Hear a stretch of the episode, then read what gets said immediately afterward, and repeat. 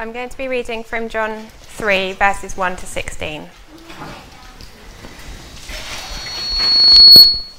Now, there was a Pharisee, a man named Nicodemus, who was a member of the Jewish ruling council. He came to Jesus at night and said, Rabbi, we know that you are a teacher who has come from God, for no one could perform the signs you are doing if God were not with him.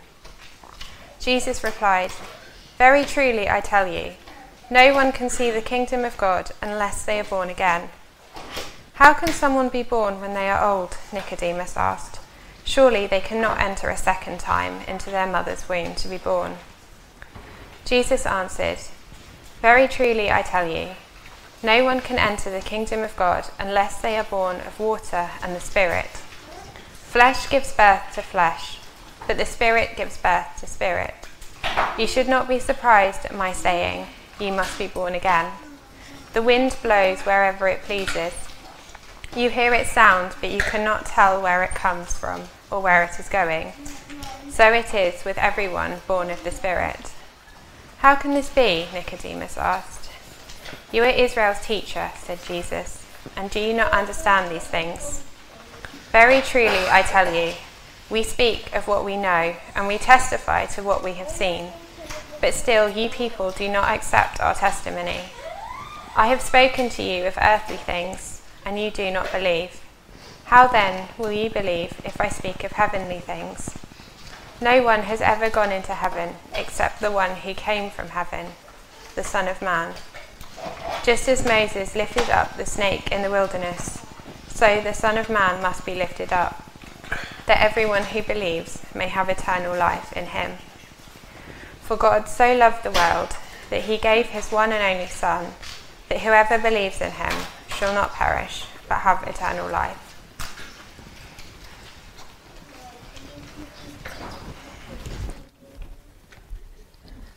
Thank you, Penny.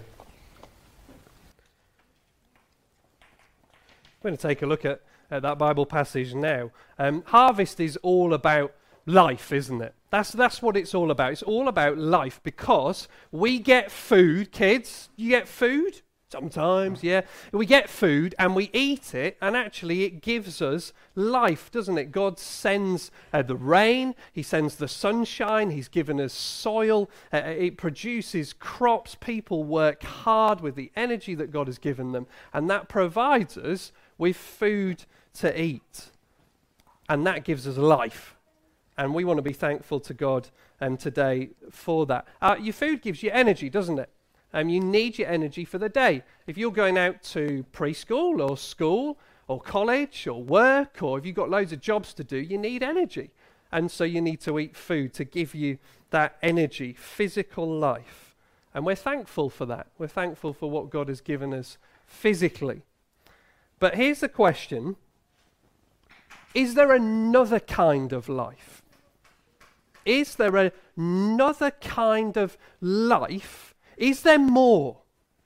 Is there something else beyond the physical, beyond the food and the harvest and, and our lives and our bodies and our work and all of that stuff? Is there something more? Is there something beyond that? And you know what? Jesus answers that question with a big, fat yes today.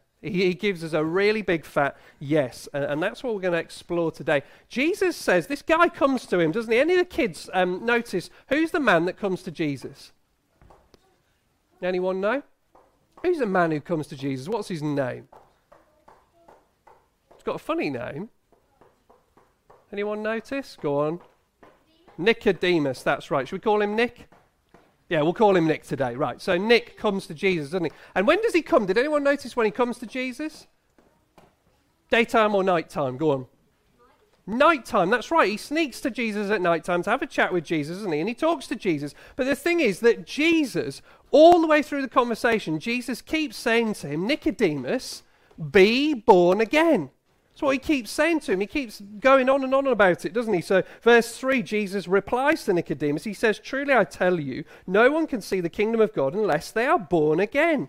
And then again in verse 5, uh, very truly I tell you, no one can enter the kingdom of God unless they are born of water and the Spirit. And then just uh, again, verse 7, you should not be surprised, Nicodemus, at my saying, you must be born again. And you hear that phrase and go, What? And Nicodemus goes, What? What is Jesus saying? Nicodemus, you've got to be born again, born a second time.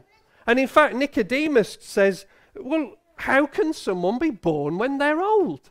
That doesn't make sense, doesn't it? How can you? He actually says, doesn't he, uh, in verse 4 Surely they cannot enter a second time into their mother's womb to be born. It doesn't work like that, does it, kids? You can't go back inside your mummy's tummy and be born again, can you? No. And all the mummies say, No. it was hard enough the first time. Not doing it again twice as big. Yeah? Yeah. No, you can't. You can't go back inside your mummy's tummy and be born uh, again. And what happens normally is we start with a little baby, don't we? A little one like this, just a really small one like this, yeah? And we start with a little baby, and then that baby gets to be a bit of a bigger baby. We've got a bigger baby. Who have we got? Oh, maybe Lottie's about, is she? She there, she's in the creche. That's all right. And um, we get a little bigger baby, and then what happens? Yeah, your cousin Caleb. And then once they've got a bit bigger, they turn into what? Like a, a toddler? We got any toddlers? They're all in the creche. That's all right. So Jude, maybe a bit. He's a bit of a toddler, isn't he? And then once they get bigger than a toddler, what next? Where do we get to? Sort of. I'm looking at a few people here and I'm seeing a few. Who wants to come up? Do you want to come up? You're bigger than a toddler. I mean, Hetty, yeah, you're so, yeah, that's great. So you go to preschool, don't you? So you're about this big, right? So we've got Hetty here, and then when they get a little bit bigger, they turn into a sort of poppy size, don't they? And then when they get a bit bigger, go on, maybe Ivy, if you want to come, and Joshy, they turn into sort of Ivy and Joshy size. I'm just tracing this out. We're just mapping this out. So then, when you get a bit bigger than Joshy, what happens? You sort of become one of the going. Oh, nice. You're a little bit taller. Anyone keep going? No, all right, all right, chill out. Um, and then, um, uh, go on. Who? And then, a bit bigger than Isaac. Sort of, you start to get a bit bigger. We go, oh yeah, come up. Just keep coming up. Keep coming up. This is from a little baby, and we're we're getting bigger. Now, these, these ones definitely can't be born a second time out of their mummy's tummy, can they? Right? We all agree with that, yeah? So then they get, and we keep going, and they get bigger and bigger. We got any like lads? Go on, have a lad. I want a lad. Go on, George. We'll have a lad. Any tall, sort of bigger kids, you know? And then basically, we go all the way through this, and eventually we get to Johnny. Johnny, you're going to. So this is what happens, kids. come on, up you come. Nicodemus says, You cannot be born again a second time when you are old. That's what he says. And so this is what happens. So we go from Hetty to Johnny. All right? Uh, uh, you, you know what I mean. Um, and that's how it works. Thank you, everyone. Should we give him a round of applause? Thank you, Johnny. Um, that's how it goes. You can't be born again physically. Again, all the mummies agree with me. Yes, we're all nodding our heads. You cannot be born again physically. So, what does Jesus mean? What Jesus is saying is you must be born again spiritually, not physically, spiritually. You must be born again spiritually. Now, this isn't me just like a little bit of a cop out. No, Jesus says this in verse 6, doesn't he? Verse 6 flesh gives birth to flesh, right? So, mummy gives birth to baby. Uh, mummy donkey gives birth to baby donkey, flesh gives birth to flesh, but verse 6 the Spirit, the Holy Spirit, gives birth to spirit. Jesus is saying you need to be spiritually born again. Justin Welby, uh, in the Queen's funeral uh, sermon during that, that, that service, he talked about abundant life, didn't he? And he said uh, uh, about the Christian hope that it's abundant life now and life with God in eternity. That is spiritual life. That's not physical life, it's beyond the physical, it's spiritual life Jesus says to us today, get this new life from me. Be born again. Be born again. Get new life from God through Jesus. And you hear that command there, because it's a command, isn't it? And you say, hang on a minute. You can't do that, can you? Just think it through. Be born again. Well, you can't be born again, can you? Because, well, think of the baby. The baby doesn't hear a command. It, it happens. It's something that happens to the baby, isn't it? You can't go, all right, I'll be born again now, because that's not how birth works. No, it's something that happens to you, for you. And it's the same with this. When Jesus says, be born again spiritually, this is something that God does to you. It's something God does for you. It's a gift. Now, adults, let's just stretch this for a moment. Uh, and we'll sing in a moment, but let's just stretch this for a moment. Because sometimes we hear this language of being born again. Maybe you're sat there and you're thinking, well, I'm, you know, I'm a Christian, but I'm not one of those like born again Christians, like that type, you know what I mean? I'm a Christian, but I, am not kind of one of those, maybe like the guy that stood at the front. I had a friend who um, was invited to go on the radio for, for an interview, and uh, he was asked to go on and talk about Christianity and science. That was the subject. But the interviewer caught him out and said to him, So, what do you think about all these born again Christians? My friend had to say, well, actually, I am one. I am one. Because that's what it means to be a Christian. A Christian is someone who's born again. They've received new life from God through Jesus. Is that the case for you today? Are you born again? Do you have new life through Jesus? It's very tempting in our culture to believe simply in the, in the physical, isn't it? Just the physical. That's very much how our culture rolls. So there's the spiritual and the physical, and our culture says, nah, there's no spiritual, there's nothing up there, there's just this. Science teaches us this. This is how it is. Well, science doesn't teach us this. Science studies this. Great. Fantastic. We as Christians love that. We love science, it's brilliant. Christianity birthed the modern scientific movement. But science doesn't tell us this. No, it only studies this. That's its remit, that's its place. There is such thing as the physical and the spiritual, both and not either or. Uh, I've just recently moved house. And my house has a downstairs and it has an upstairs. Now, if I was to go around to you and say, no, no, no, no, no, no, no, my house just has a downstairs, there's no upstairs, it's a bungalow, right? Then you would say, what are you talking about, Rich? We know that your house has got a downstairs and it's got an upstairs. We know from the evidence. We've, we've seen it. Some of us have been in the upstairs. Kev's been painting one of the rooms upstairs. He knows, he can, he's an eyewitness, he's seen the upstairs. Some of you might say, Well, I stood on your doorstep, and as I look, you know, I was talking to you, but uh, there's a staircase there, Rich. So you can't go around saying that you've not got an upstairs because there's a staircase. Where do your kids sleep? We've looked at the floor plans, we've looked at the evidence, and we know that your house has a downstairs and it has an upstairs. And it's the same with spiritual things in Christianity. Yeah, there's the physical. We know all about the physical. We work, we eat, we, we, we do what we do day by day. But there is also a, a spiritual. To say that things are just physical, that there's no spiritual stuff at all, is to live a 2D life in a 3D world. It's to live a black and white, grainy life in a full colour planet.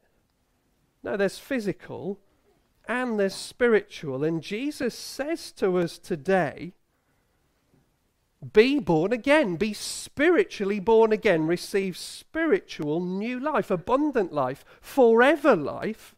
How is the question then, isn't it? So we're thankful, aren't we? We're thankful for that. We're thankful for the physical things that God gives us. But here we're told that he has spiritual things to give us as well. It's not either or, it's both, and physical and spiritual. And Jesus says about the spiritual, he says, be born again. And you've got the answer already. How can we be born again? Well, Jesus says, believe in him. We have to believe in Jesus. That's how we receive new life from God. And that's the answer that Jesus gives Nicodemus. As the conversation goes on in verses 9 to 16, Jesus keeps talking about believing, doesn't he? In fact, Nicodemus says in verse 9, How can this be? And Jesus starts talking about believing in him, believing in Jesus. You see, Jesus is the man from heaven, isn't he? We, we used this image a few weeks ago. He's the man from heaven as he describes himself in verse 13, the one who has come down into our world to show us what God is like. Uh, but more than that, he's come into our world not just to live, but he came into our world to live as he did and to die on a cross so that we can have that new life that he offers us. That's why he did it. He died on a cross for you. For you. He died for you.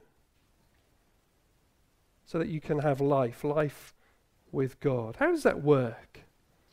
We've all committed crimes against God in our lives, we've been godless. Uh, meaning that we've ignored God. We've not really thought much about God. We've not really lived with much reference to God in, in our lives. We've just kind of put into one side. We've lived godless. We've been selfish. We all know that.